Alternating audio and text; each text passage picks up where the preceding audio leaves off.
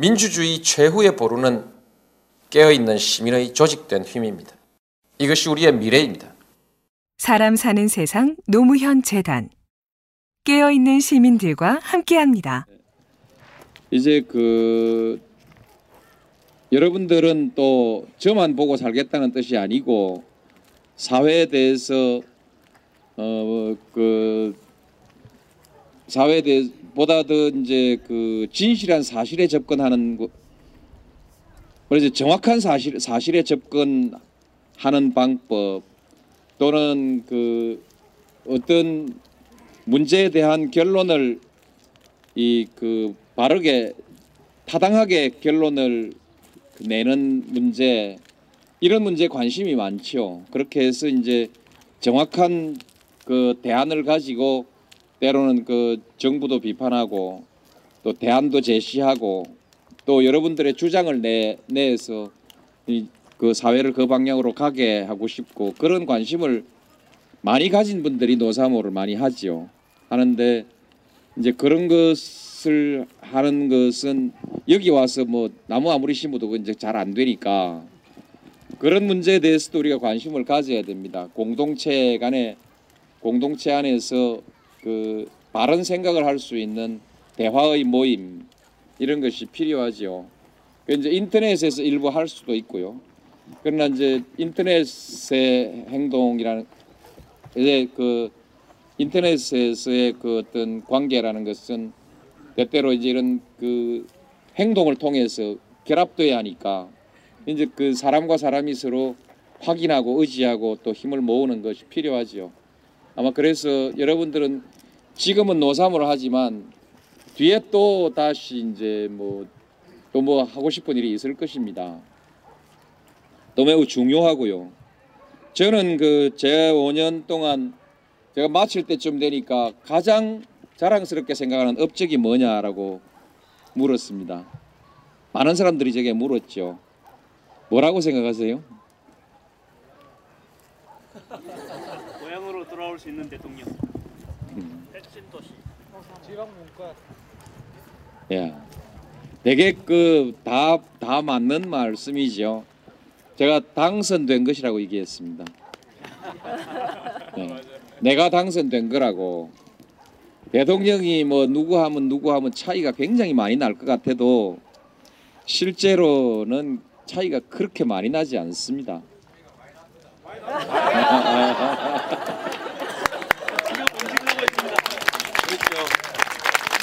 그렇습니다. 차이가 많이 납니다. 많이 나는데 나중에 우리 사회의 제도로서의 결과 이런 것이 정말 차이가 많이 나기 어렵습니다. 우리가 노태우 대통령이 당선됐을 때 우리는 역사가 뒷걸음질 칠 걸로 생각했거든요. 그런데 다행히 국회가 여소야대가 되면서 개혁은 계속됐습니다. 개혁이 계속됐고 북방외교가 큰 폭으로 진보했고 그렇죠? 북방 외교가 큰 폭으로 진보했고 거기에서 남북 관계도 큰 물꼬를 트기도 하고요. 그런 소위 균형 외교로서 대폭의 진보를 했던 것입니다. 노태우 대통령이 뭘 그렇게 하고 싶었겠습니까? 박철원 씨가 뭘 그렇게 진보적인 사람이겠습니까? 그때 우리 국민들의 요구가 그렇게 넘쳐 스스로가 견디기 어려운 약점이 있고. 정권은 약점이 있어야 됩니다. 약점이 있어야 국민들 두려워하거든요. 약점이 있고 그리고 국민들이 강하게 소위 균형 외교를 요구하고 균형 외교를 요구했고 또 민주주의를 요구했고 또 경제적 평등을 요구했고 이런 과정에서 북방 외교도 뭔가 해야 하니까 진보했습니다. 노태우 대통령 시절에 진보했다는 사실을 여러분은 잘 믿기 어려울 것입니다만 진보했습니다. 김영삼 대통령 시절은 진보했죠. 물론 그 뒤 물론이고요. 진보하지 못한 것이 정치입니다. 정치가 왜곡된 질서, 왜곡된 구조를 그대로 가져가고 있죠. 이 진보를 이루질 못했죠. 단지 정책 하나하나를 보면은 상당히 많은 진보를 이루었습니다. 지금도 마찬가지죠. 국민들이 어느 쪽으로 결집된 요구를 내놓느냐에 따라서 정부는 따라가게 돼 있습니다. 뒷걸음질 뒤로 돌아가려고 하던 것들을 못 돌아가고 차단하는 것이죠. 우리가 이명박 대통령 당선되면 금방 우리가 연교시 부활하고 다 할 것 같았는데 슬그머니 지방교육청에다 떠넘겨버렸죠. 떠넘겨버리니까 지방교육청이 전부 막아버렸지 않습니까? 그죠? 이 상당 부분 변화가 있지만 참아내놓고 말하자면 참아내놓고 무조건 경쟁제일주의로 몰고 가기가 곤란했던 것이죠. 멈추고 있습니다. 여기에는 국민적 저항이 도사리고 있기 때문입니다. 함부로 하기 어려운. 여기서 이제 지금도 조금 국민들이 이 문제에 대해서 관심을 더 가지고 공론을 결집해 나가고 국민들이 좀 움직이기 시작하면, 만약 교육 문제에 대해서 지금 소고기 문제만큼 국민들이 움직인다고 가정하면 교육 문제를 뒷걸음질 못 치는 것이죠. 경쟁 제일주의 아닙니까? 그죠? 경쟁 제일주의 사회로 가기 어려운 것이거든요. 그래서 제가 그렇게 말씀드렸던 것입니다. 대통령이 많은 일을 할 수 있을 것 같지만 국민들이 저항하면 국회가 먼저 차단을 시켜줍니다. 국회는 국민들한테 4년 뒤에 선거해야 하니까요. 당장 자기 지역에서 크고 작은 선거, 보궐선거, 무슨 선거가 조금 있기 때문에 그렇습니다. 그렇게 해서 이제 밀려가게 돼 있기 때문에 많은 후퇴는 할 수가 없습니다. 그래서 그 점에 대해서는 여러분 자신 가지고요. 아, 망했다 이렇게 생각하지 말고 제가 받은 표가 유권자 표 전체의 34%입니다. 지난번 대통령 할 때 아이들 빼고요. 무권자 빼고 유권자 중에 34%밖에 안 되는 대통령입니다. 그리고 이명박 대통령은 31%밖에 안 되는 대통령이거든요. 국민들이 안 된다면 안 되는 거거든요. 그래서 우리나라에서 여론을 형성하는 기능이 왜곡되어 있기 때문에 이 요동이 좀 심한데 이걸 어떻게 우리가 차단해내느냐는 게 중요한 것이죠. 지금 언론들이 이상한 짓을 안 하면요, 차단이 되는 것이죠. 차단할 수 있습니다. 그래서 너무 그렇게 비관적으로 생각지 마시고요. 대통령 누가 뽑아놨 거라 간에 그것은 국민들이 하자는 대로 가게 돼 있으니까 너무 염려 마시고 그냥 사회적 공론을 잘 만들어가는 방법, 그게 중요합니다. 오늘 내일 당장 아니라도 우리가 10년 계획을 세워서 탄탄한 국민들의 민의의 틀을 만들어 나가면 할 수 있죠. 의회가 제도 개선, 제도 변화는 의회가 주도하는데 의회는 국민의 여론을 살피고 있는 것이죠. 그런데 국민의 여론은 지금 어디 가 있냐? 사실상 민회 같은 것이 미디어 위에 존재하는 것이거든요. 이 미디어를 과거에는 몇 개의 신문이 틀어지고 있다가 요즘은 방송하고 신문이 완전히 따로 갑니다. 옛날에는 신문이 가면 방송이 따라갔거든요. 그런데 이제 신문이 가도 방송은 안 따라가는 시대가 된 겁니다. 그런데 이제 방송이 아직까지 공론을 제대로 형성해내는데 조금 여러 가지 부족함이 있죠.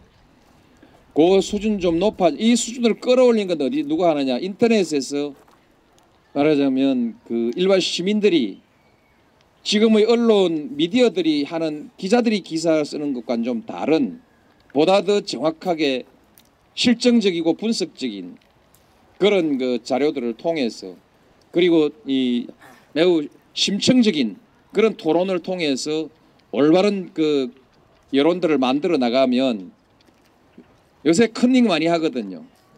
예. 논설위원들은 논설위원들, 편집위원들은 자기들이 마음대로 쓰지만 일반 기자들은 인터넷에서 인터넷을 많이 베끼거든요. 인터넷을 우리가 잘 밀고 나가면 기자들이 따라가고, 이 기자들도 10년 지나면 물갈이가 되지 않습니까? 물갈이가 되면 이 기자들도 결국 인터넷 쪽의 공론에 밀릴 거라고 저는 그렇게 예측합니다. 밀리고, 그리고 방송이든 뭐든 인터넷이 토체나 통일을 할 수 있다. 인터넷은 누가 주도하느냐? 그건 그야말로 어느 회사, 어느 방송사 사장, 어느 방송사 누구 편집국장이 아니라 시민이죠. 우리 사회의 지식인 사회, 지식사회인데 지식사회는 너무 기술적이어서 곤란하고 우리 한국의 튼튼한 지성사회가 형성된다고 가정하면 그렇죠?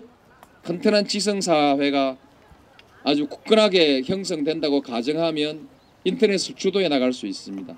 인터넷을 주도해 나가면 그거야말로 이제 그 새로운 역사이죠. 얘기가 한참 길었는데요. 제가 그 제일 큰 업적이 뭐냐? 당선이다 이거죠. 당선. 우리가 저 같은 배경을 가진 사람이 당선됐다는 이 사실이 중요한 것이고 그것을 가능하게 했던 방법 자체가 바로 여러분들의 그 땀이거든요. 홧김액을 했는지 뭐 어쨌는지 모르지만 우리 사회 그 힘이 있는 겁니다. 맞습니다. 지금 어디에서 이런 일이 어디에서 그 벌어지겠습니까, 그죠? 제가 무슨 자연운동하는 것도 안 하는데 이 2002년도에 우리가 혁명을 한번 한 거죠. 그것은 4.19에서부터 그 부마항쟁, 광주항쟁 그리고 87년 6월 60항쟁으로 이어져 내려왔던 그 항쟁의 동력이 모양을 바꾸어서 제도권 안에서 우리가 혁명을 한번 했던 거 아닙니까? 그래 놓고 이제 제가 관리를 잘못해가지고 그 혁명의 불을 꺼버렸는데 그 본시 그런 겁니다. 정치하는 사람 몇 개 놓으면 항상 불 끈다니까. 그래서 이제 저는 그 불을 다시 지펴야 된다는 것이죠. 이전보다 훨씬 더 세련되게, 예? 훨씬 더 세련되게, 예, 제가 처음에 좀 마음에 안 든다고 다 떠나버렸어요. 끝까지 좀 지켜줬으면. 찍어줬더니 쏘갔다라면서 다 돌아서 버리니까 제가 뭐 버틸 수가 없죠. 이제 그냥 되니까 친구들도 저를 다 버리고, 그죠? 뭐 동지라는 사람들이 없더라고, 동지라는 게 없더라고. 그럼 뭐 물 먹고 말았는데 이젠 뭐 제가 어찌할 수 있는 일은 아닙니다. 그러나 나는 우리 시민사회에 아직도 그만한 동력이 있다. 아니 아직도가 아니고 앞으로는 한층 더 업그레이드된 버전 2, 예? 60항쟁이 1.0 아닙니까, 그죠? 그래 이제 60항쟁이 1.0이면 우리가 이제 2.0, 3.0으로 가야지요 이제. 그래 버전 3 뭐 이렇게 이제 가자는 거죠. 전 여러분들이 그렇게 잘 해내실 수 있을 것으로 생각합니다. 아, 오늘 얘기가 길었네. 이 마이크 주면 안 된다니까.